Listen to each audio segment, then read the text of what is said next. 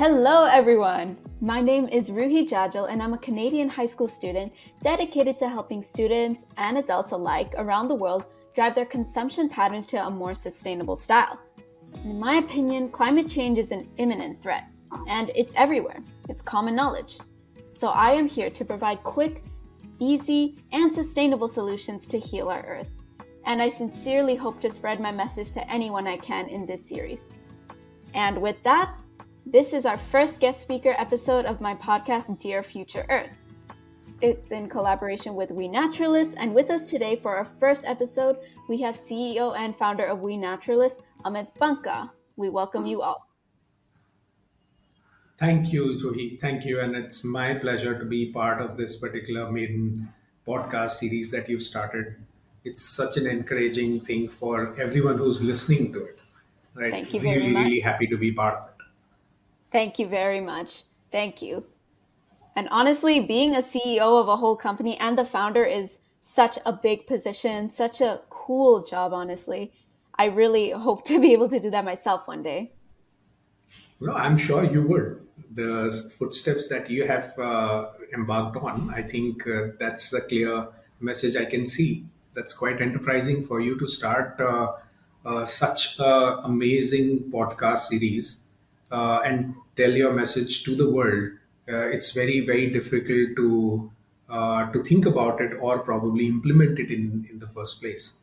So I'm sure those that that's going to work out. Thank you very much. Thank you for. I mean, that's personally, wow, I'm very flattered. And I'm sure that a few of our viewers are all, they also have similar goals, dreams, strives. So just for them, I would like to know what was like your vision for We Naturalist? How did you start it? Uh, to be honest with you, I come from a very different world altogether. Uh, we Naturalist, by the way, is a platform which essentially works with individuals, professionals, and organizations uh, in uh, achieving SDG goals, climate action goals, or work with organizations for their ESG in not just in terms of consulting, but also bringing them together on a particular platform, which is called We Naturalists, to uh, bring their work over here, get them some or the other kind of tools so that whatever they're doing can be done much better, right? And uh, whatever I saw getting into this particular uh, field, I realized that where little technology is being used to uh, take the message forward or their work to the world. Uh, so that's where we came in and we said that let's try to solve that problem.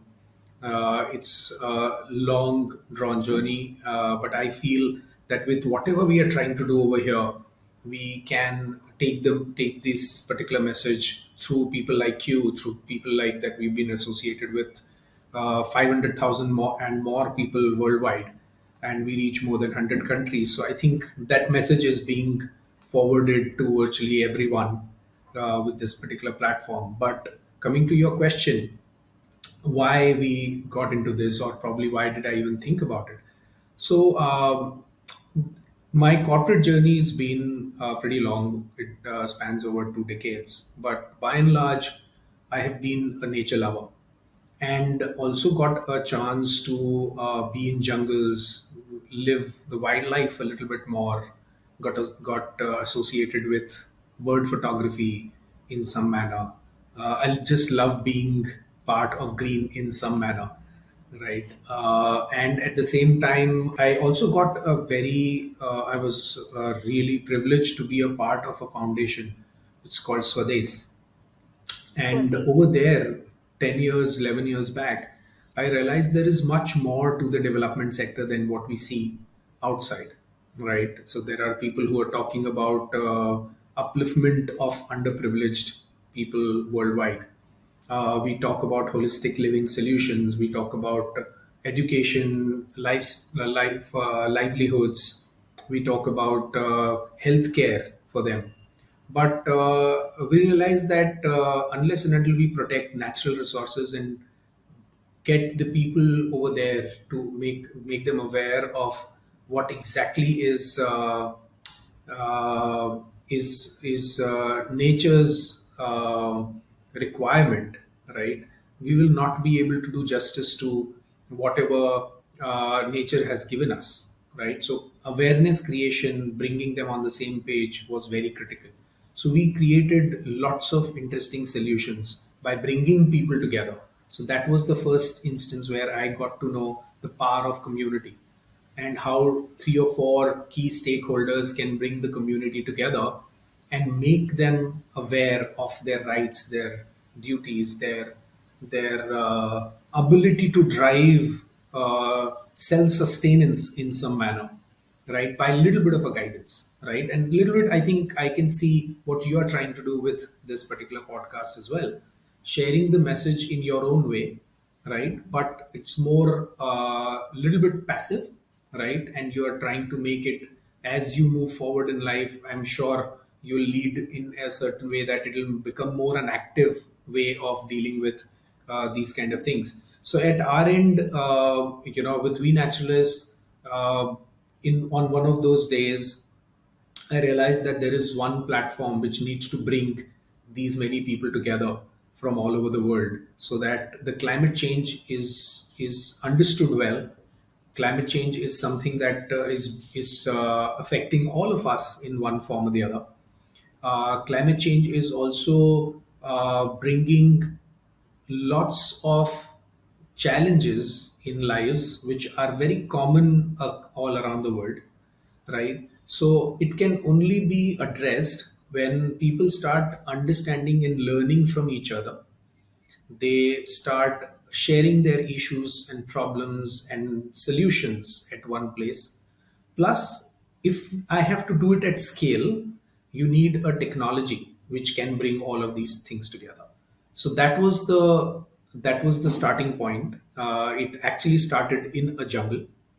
Uh, the thought process of this, and today we have one of the largest communities working across the board for their project management, community building, engagements with their work, uh, inspiring uh, lots and lots of people. There are children on board. There are youth. There's youth on board. Uh, we we've just been able to uh, make small dent uh, right in whatever we're trying to achieve and what's whatever our goals are that is wow that is honestly amazing i love the fact that it's like cliche how it actually started in a jungle and then it expanded to like the technological world on a completely like global scale even as you were talking i kind of remembered like the one phrase which says everything and everyone in the world is all connected. After after really building your second. Yes. After building your um, app, did, how have you come to like resonate with it? How have you become closer to all the people that are on the app? Yeah, that was a journey for me, to be honest, uh, because I started with like thinking over here and then slowly with as the team started building as i started developing as uh, people started joining uh, from different parts of the world when we started doing the research of what exactly would work and what would not. Uh, it was honestly a journey. Um, it's uh, not going to be I, will I'll be uh, honest that it didn't occur to me that I'm entering into a completely different world.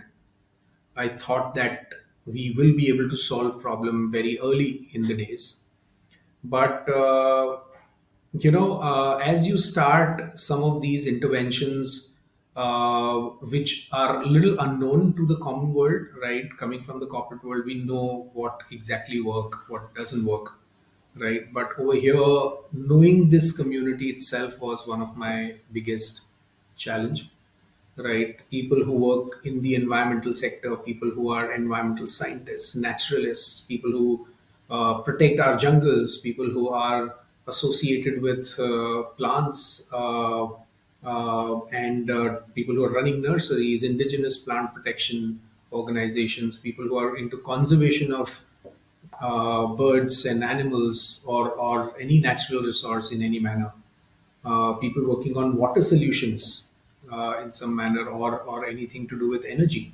All these things really inspired me day by day the moment I got into this particular team. And I think um, it's very interesting that today, uh, if I look back, right, uh, because we were a little methodical with our approach, it seamlessly uh, synced in with us, right? Because we we were just getting from one level to the other and the third without even realizing the kind of work that has gone behind it, right? And today, if I look back, right, and that's why I said it's a journey. That look back, that every milestone we unfortunately couldn't celebrate because we always at every milestone we realize that oh uh, there's so much yet to be achieved right and with each of those milestones we realize that no this is still not a celebration time we need to do do a lot more than what we are actually uh, destined so i think um, i'm not sure whether i'm uh, fully answered your question but i think this is largely uh, to do with uh, dealing with a lot of unknowns and how do you ensure that uh, each and every leg of it right is meticulously planned and executed. Uh, all the effort that has gone uh, with the team here has been phenomenal right? And i think um, i couldn't I, I don't know today if i could have been doing anything better than what we have been able to execute except probably taking uh, this to the world a little better uh, with our efforts. So I think that there's there's a lot there's a lot that is still to be done. Of course, and I know We Naturalists is a growing platform. It's constantly developing every day. And now, just talking to you, I can see all the ambition and talent and skill and hard work and perseverance that goes in the background of all of this. So that's quite admirable, in my opinion. And I do think that as long as this continues to happen, all of this hard work continues to keep on hardworking, then you guys will continue to grow. And honestly, I'm really excited to see what happens after this. I'm really excited. Thank you so much. Of course. And so, one thing that you were talking about that really got me intrigued was when you were saying that you kind of like the whole team collaborates together and there's always some sort of organization, some sort of plan behind every sort of milestone to the point where you really aren't able to celebrate it. How how do you go about planning all the different sort of activities you're going to do? How do you know the next steps you're going to take? Uh, interesting question, uh, but as I said, uh, that knowing this, moving around the market with this particular product, We Naturalist is a product. It's a technology product. Uh, taking to the world and understanding their needs once they see it further, right? And uh, my visit to Africa was a game changer. My visit to a lot of other places on some of the conferences overseas, meeting more and more people made me realize that what would be the uh, outcome of something like this, what kind of acceptance that it would really, uh, uh, you know, bring in, right? So I think uh, it's a very, uh, uh, if I would be lying if I say that everything was very, very well planned, right? We took certain steps which were the need of the hour. We took certain steps which were writing on the wall, but we ignored in the initial phase, right?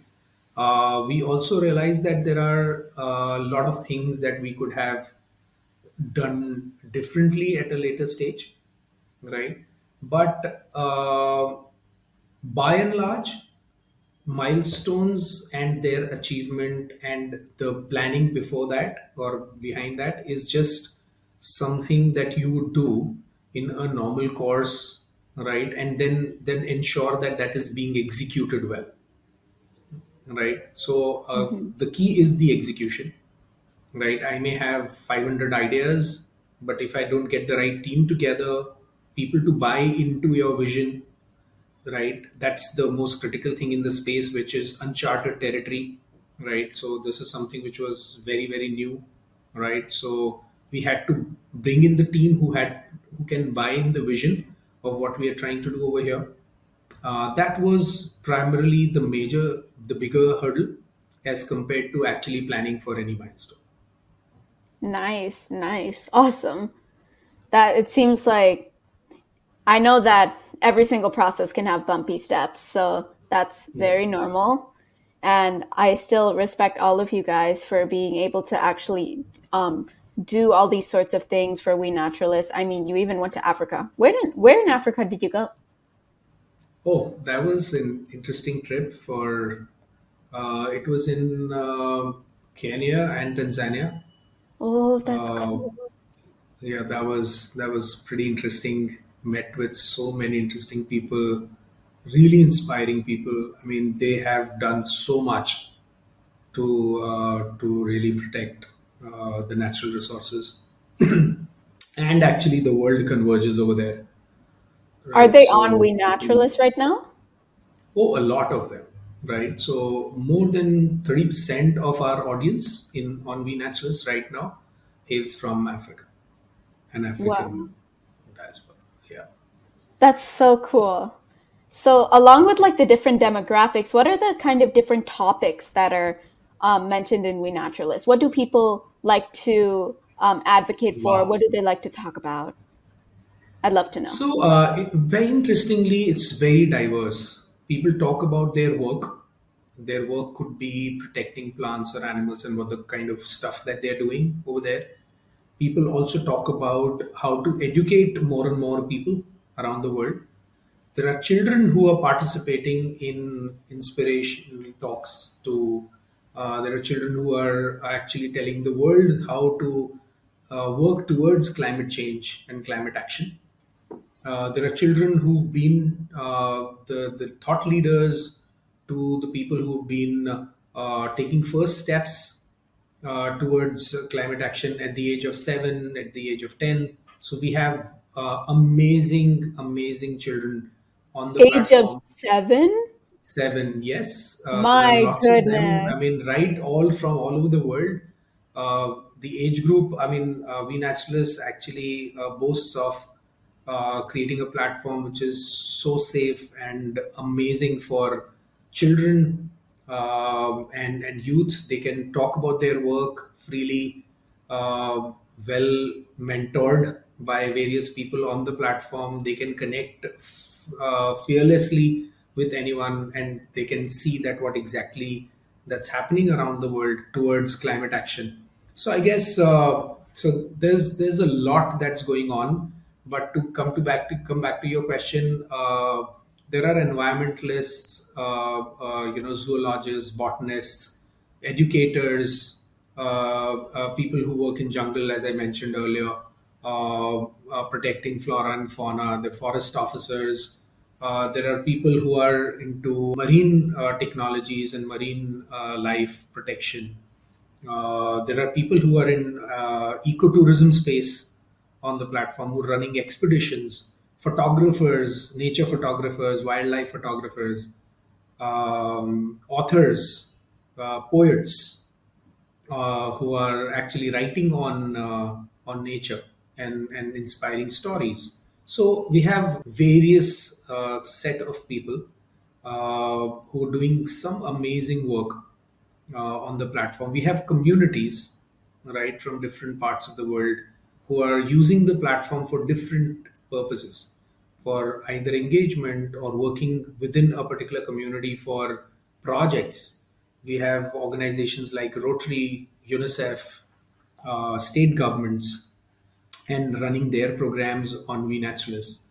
We have organizations who are technically running their uh, uh, their projects with uh, kind of close group board meeting sorts, where they can share their data and and stuff like that and freely, which is in a very very private group and private circle. So the usage of platform is humongous. I mean, I can go on and on. It would be even one or two hours would be less but uh, point is that yeah um, that this is this is really coming out well that Wow. I can see that clearly if seven year olds are able to create a lot of content. Oh, That is we that's why we run. Sorry to interrupt, but we run uh, uh, eco clubs in schools through We Naturalists.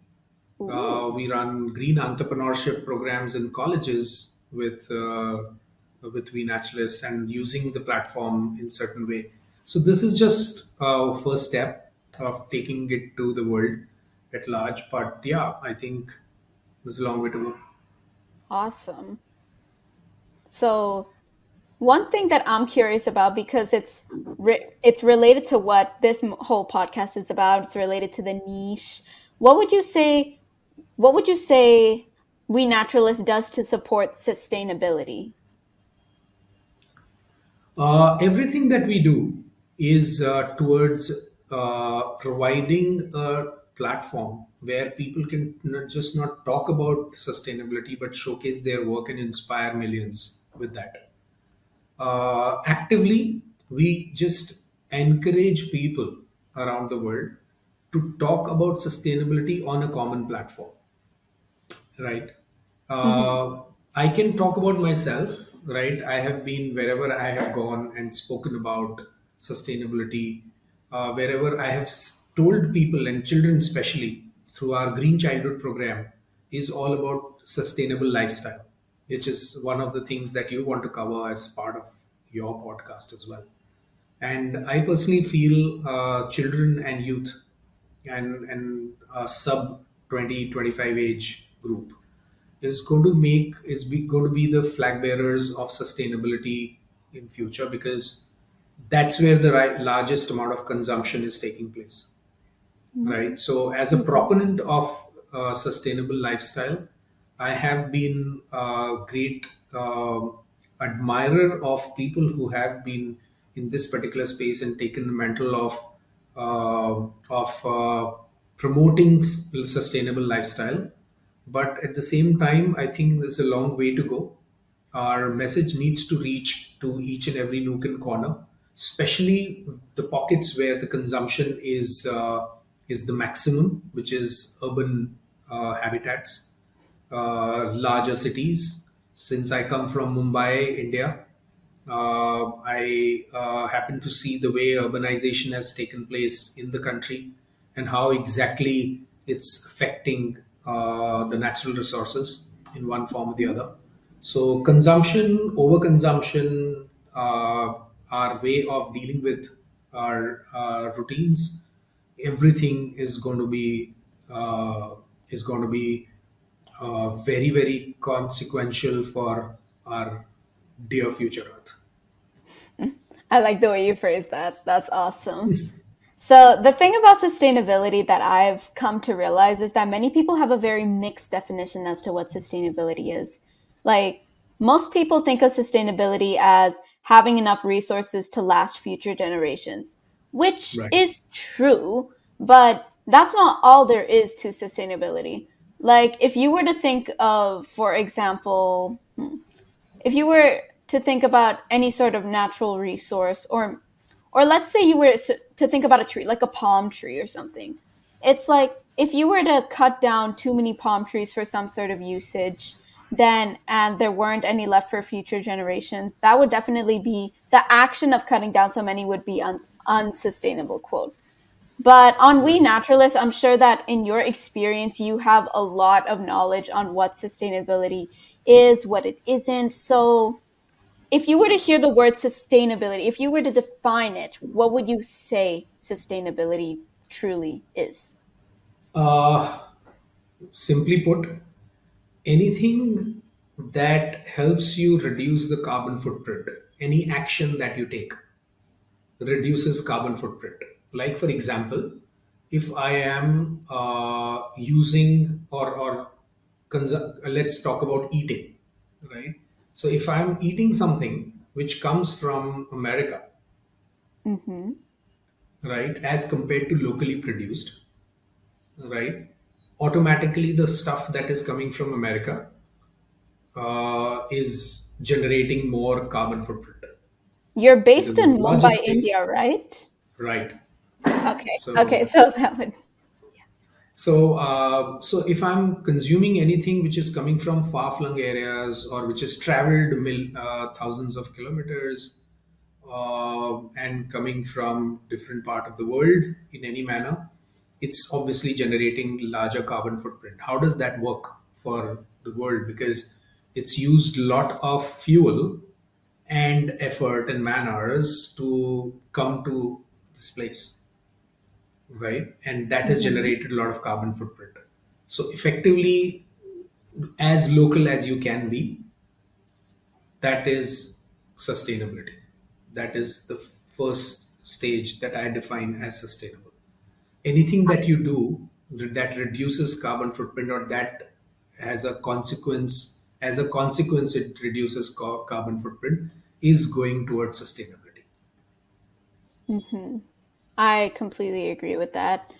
Uh, along with reducing the carbon footprint, I'd like you said, it's like stage one. So, what would you say are like a couple of the other stages? I'm curious now. So, I, yep, that's the greed. Okay, so Uh, I think uh, sustainability uh, for an individual is living a sustainable lifestyle.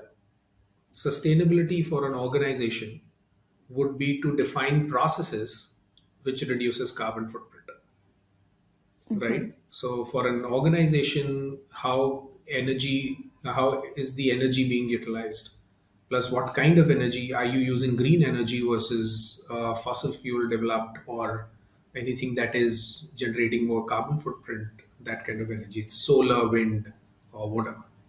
So I think energy consumption to the processes that you utilize for logistics, right? What are those smaller nuances in your overall uh, production in any manner that you can change to create a more sustainable for more from a organization perspective itself and cost reduction and that also leads to uh, lesser carbon footprint so i think everything i mean whatever you'll ask me whether it's for an individual or even right from the children to the grown-ups to the organizations across the board anything that you do uh, has to culminate into lesser carbon footprint So, just to confirm, the carbon footprint, like reducing the carbon footprint, is kind of the umbrella goal. And then everything else related to sustainability kind of falls underneath.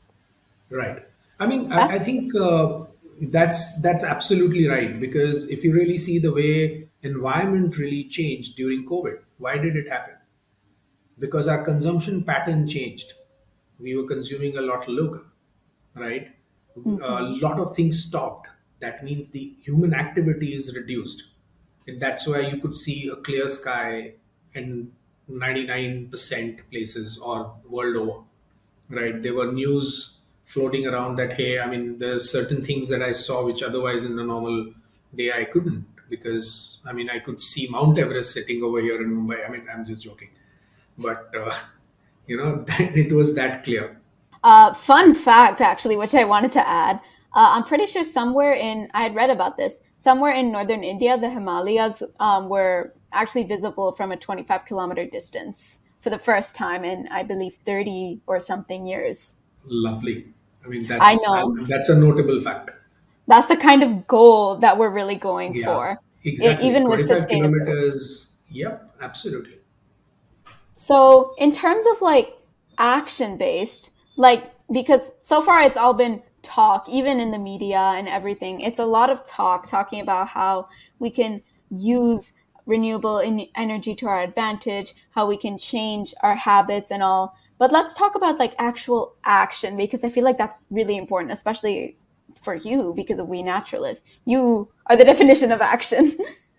Um, so, in terms of sustainability, what would you say is its what is its role in in creating a better future? Like, what is its role? How exactly can we utilize it to create a better future, a more? Uh, sustainability as a concept uh, if well understood and implemented uh, step by step we ourselves will see this impact slowly coming in right? If implemented at a particular scale, it will show its own uh, benefit in that particular area. And hence, so it will start small and it'll keep on growing as as the message grows, as the community starts adopting those practices. Uh, uh, the world is now talking about uh, net, getting into net zero. Some of the countries have uh, targets of reaching net zero in next 10 years some of the countries are talking about net zero in 20 years some of the organizations have already started talking about going net zero on uh, their carbon footprint next four or five years some someone is talking about next year right? So i think each of the goals like so it's proven that you can start small but it will definitely have a rippling impact on the world the community. Um, and uh, slowly uh, i think over a period of time you'll start seeing impact. But uh, it's a very patient game. Whatever you intend to do in this space you cannot look for a quick fix one thing that i've seen and why i'm very big proponent of uh, children adopting certain things early in their age and then promoting it and taking it to the next level and i give this example to a lot of people right? Uh, in Mumbai, uh, I mean, in Diwali, you know, it's such a uh, such a big fest, and it's always celebrated with a lot of pomp and show and firecrackers and, and lighting and stuff like that. But uh, when children came together and there was a lot of awareness creation in schools uh, a few years back, uh, during that year and the next three years, the firecracker consumption uh, reduced by almost 80% or 70%. Oh my! And And that gave a very, very different environmental push. and I could school clearly children see. did this. Yes, because they are the largest proponent of uh, uh, the adoption of some of these practices. Because if a children would say that, "Hey, I want a firecracker," parents do not have a choice but to go for it, right? But my hmm daughter, my herself, she said, "Oh, we don't want to do it this time." right? And that was the biggest uh, uh, factor for us to decide, and that's primary reason why I feel that it may start small, but as this message grows, right, it will have a rippling impact across the For sure. India being such a Yeah, large and populated country, I can I can only imagine how much how much yeah, emissions come from Diwali fireworks alone. absolutely, Astounding numbers that would be. So, wow, that's a great cause actually, and great action as well. These small actions are actually really good. As you, uh, if we can connect it back to the previous thing, we had talked about decreasing the carbon footprint or any sort of emission footprint. That is, that's definitely a step that kids are taking um, at a really young age. That's yeah. amazing. That's And something that and even, kids are they uh, actually uh, uh, are involved in decision making these days, whether to go for an electric car at house as compared to uh, another one, right, which runs on fossil fuel. Uh, there are the, the kind of clothes you should buy, the kind of uh, uh, places that you should go for, the travel habits to the to the uh, to the food habits. It's driven by children right? They are the largest contributor in decision making as far as these consumption patterns are concerned. So why not bring them into the fold and, and make them the flag bearers of sustainability in every household? so true. Like this is um prominent in India, right? Yep. That's great. I completely agree with you. I do think that even even in schools, many schools, children do get educated on these things. They get taught the basics of global warming, the basics of climate change. But I guess because children are so energetic, it's easy to come up with ideas. They're so bright. So Yeah. even any sort of ideas that can be come up with, um, that can be um, utilized that could be um, put into action any sorts of those i feel like all of them should be taken really seriously because i mean in the end, children, they're children. They love the earth, and I feel like if you have a drive, if you have an idea, then it should be at least considered. So the small things like the Diwali firecrackers, that's like a great example, a great example of taking small steps to reduce the footprint. Right. What have you done? Let me ask you. What have you done uh, differently since the time you started talking about sustainability? Is there anything that uh, comes to your mind which has really rung the bell and said that, hey, these are the things that I should be careful about? Yes. Oh, Okay, so one thing is that um, so originally I had worked with a researcher to kind of create my own paper on different industries affecting climate change. And one of the more prominent ones was the meat industry. I have been a vegetarian since birth, but I used to eat eggs as well. And I know that the egg industry is huge all over the world and that there's a lot of transportation that's involved. There's a lot of um, labor that's involved, a lot of cruelty that's involved. And honestly, all of those things in some form or another, whether it be emissions, whether it be just raising the chicks, any sort of thing like that, they all contribute to global warming, climate change. They all contribute to un- unsustainability in some form or another. So I knew that I know that one person doesn't fully make a difference, but ever since I started, I ever since I started um, like talking about sustainability, I decided that I want to decrease my egg intake as much as possible. So I even I just try to avoid it altogether. Sometimes it's inevitable. It happens where it's like you're eating something and then you only later realize that it has eggs in it. That's bound to happen.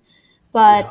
Overall, just I've been trying to decrease that, and I've been trying to tell some of my vet, other vegetarian friends as well, in a nice way, of course. And Yeah. I, um, a couple of my friends are actually interested in that. So I feel like overall, just me taking that step and me encouraging others to do the same is it's a small step, which we aim for in this podcast, but it is it will be effective long term, and I'm Right. excited to see how that goes for my health, for our Earth's health, for everything. And do you see this particular pattern emerging with some of your other uh, friends as well in school or class or in your friends group? So many of my friends are actually many of my friends are Indian, and um, many of them are also vegetarian, uh, mostly because of religious beliefs, which is Yeah, completely fair. At first, I was too, and be, um, because of that, I feel like it was much easier to get them. Um, it was easier to get them under the influence a little bit. So because they had already taken that step of being vegetarian their whole lives. And at that point in time, they had kind of suppressed any sort of desire that they may have had to eat meat entirely. So at that point in time, I felt like even as I was telling them inside, I felt really good because I knew that I was doing something great. And I knew that it would just be very nice, very fulfilling if it were to have an actual impact, even just in my city. right. And do you think that going vegetarian is the only way to uh, sustainability? this really went reverse. Um, definitely not. I mean, there's of course veganism, and I mean, diets is a small thing. It's a small um, solution amongst billions and billions of solutions out there. It's just it's the one that aligned with me. It's the one that I As an knew. Mhm. It's one that would benefit me, I know, mentally, physically, spiritually. That is one of the many solutions that I plan to take in the future. And I'm glad Right. that this is um, one of my first. Right. And uh, so I think this has been uh, topic in my head for a very long period of time on uh, on sustainability and going vegetarian or vegan or being a non-vegetarian, being no, more non-sustainable. So I Mhm. think uh, again, if you relate it to the uh, the carbon footprint concept that we were talking about, right? Mhm. And if you are at a place which doesn't have vegetarian diet at all, right? You're you're living at a place which doesn't offer you a vegetarian diet, and uh, whatever is locally available, it could be meat at that point in time. Although I always prefer vegetarian, so uh, I'm not proposing that people should turn non-vegetarian wherever they want to. It's about your personal choice. But uh, but do you really think that at that point in time you would still suggest that hey no, uh, you cannot eat meat and uh, you need to be a vegetarian? I mean, as we discussed earlier, that sustainability is anything you can do in your boundaries, something you can do Yes. locally. I would say if if it isn't available in your local area, then maybe um, stray away from it. Personally, where I live, Right. there's an abundance of vegetarianism, Abundance of vegetarian. Hmm And and that's all locally produced. uh, mostly, mostly because I live in the suburbs of an urban city, it is sometimes hard to find local produce, but I still do try and manage. I try and get organic. Even at the grocery store, we look for organic. Right. Um, but is organic uh, and is organic sustainable?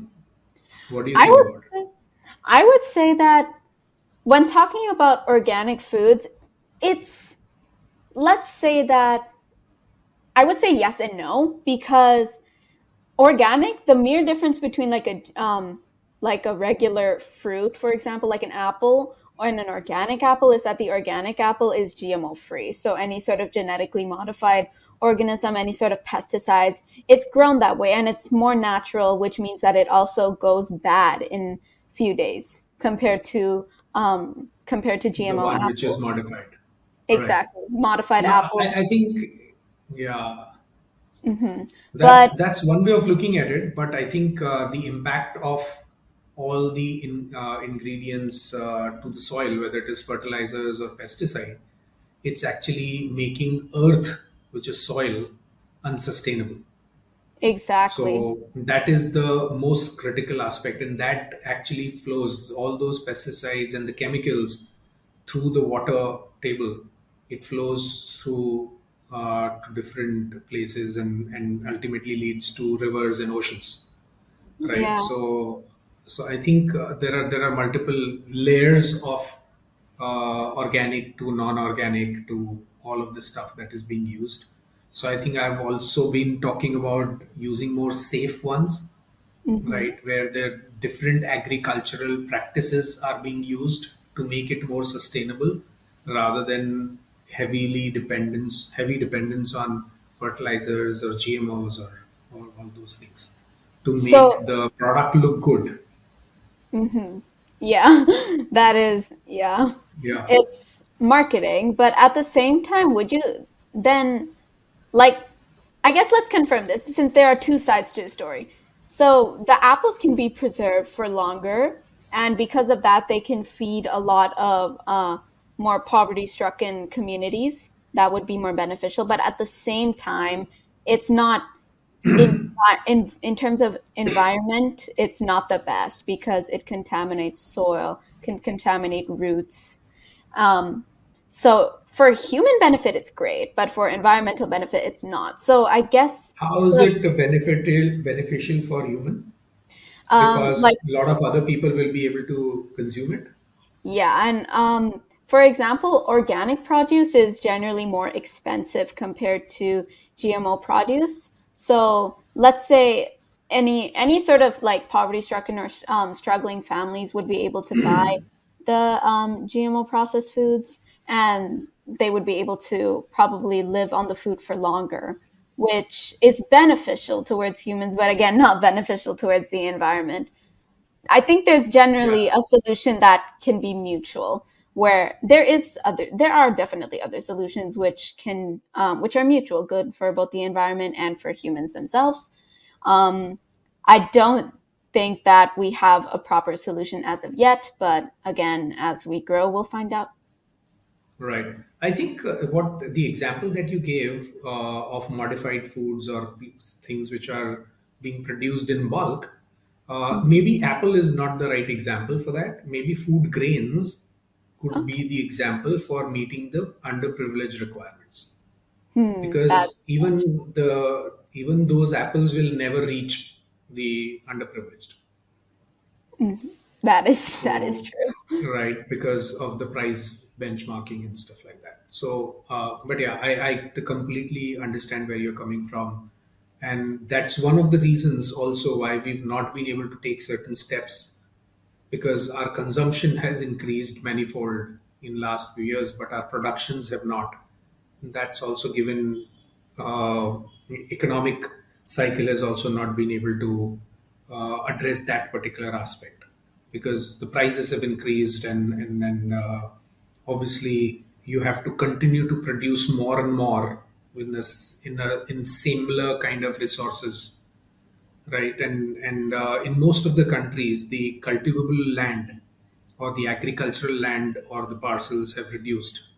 And hence from that particular reason uh, you'll have to produce more from the same acre of cultivable land.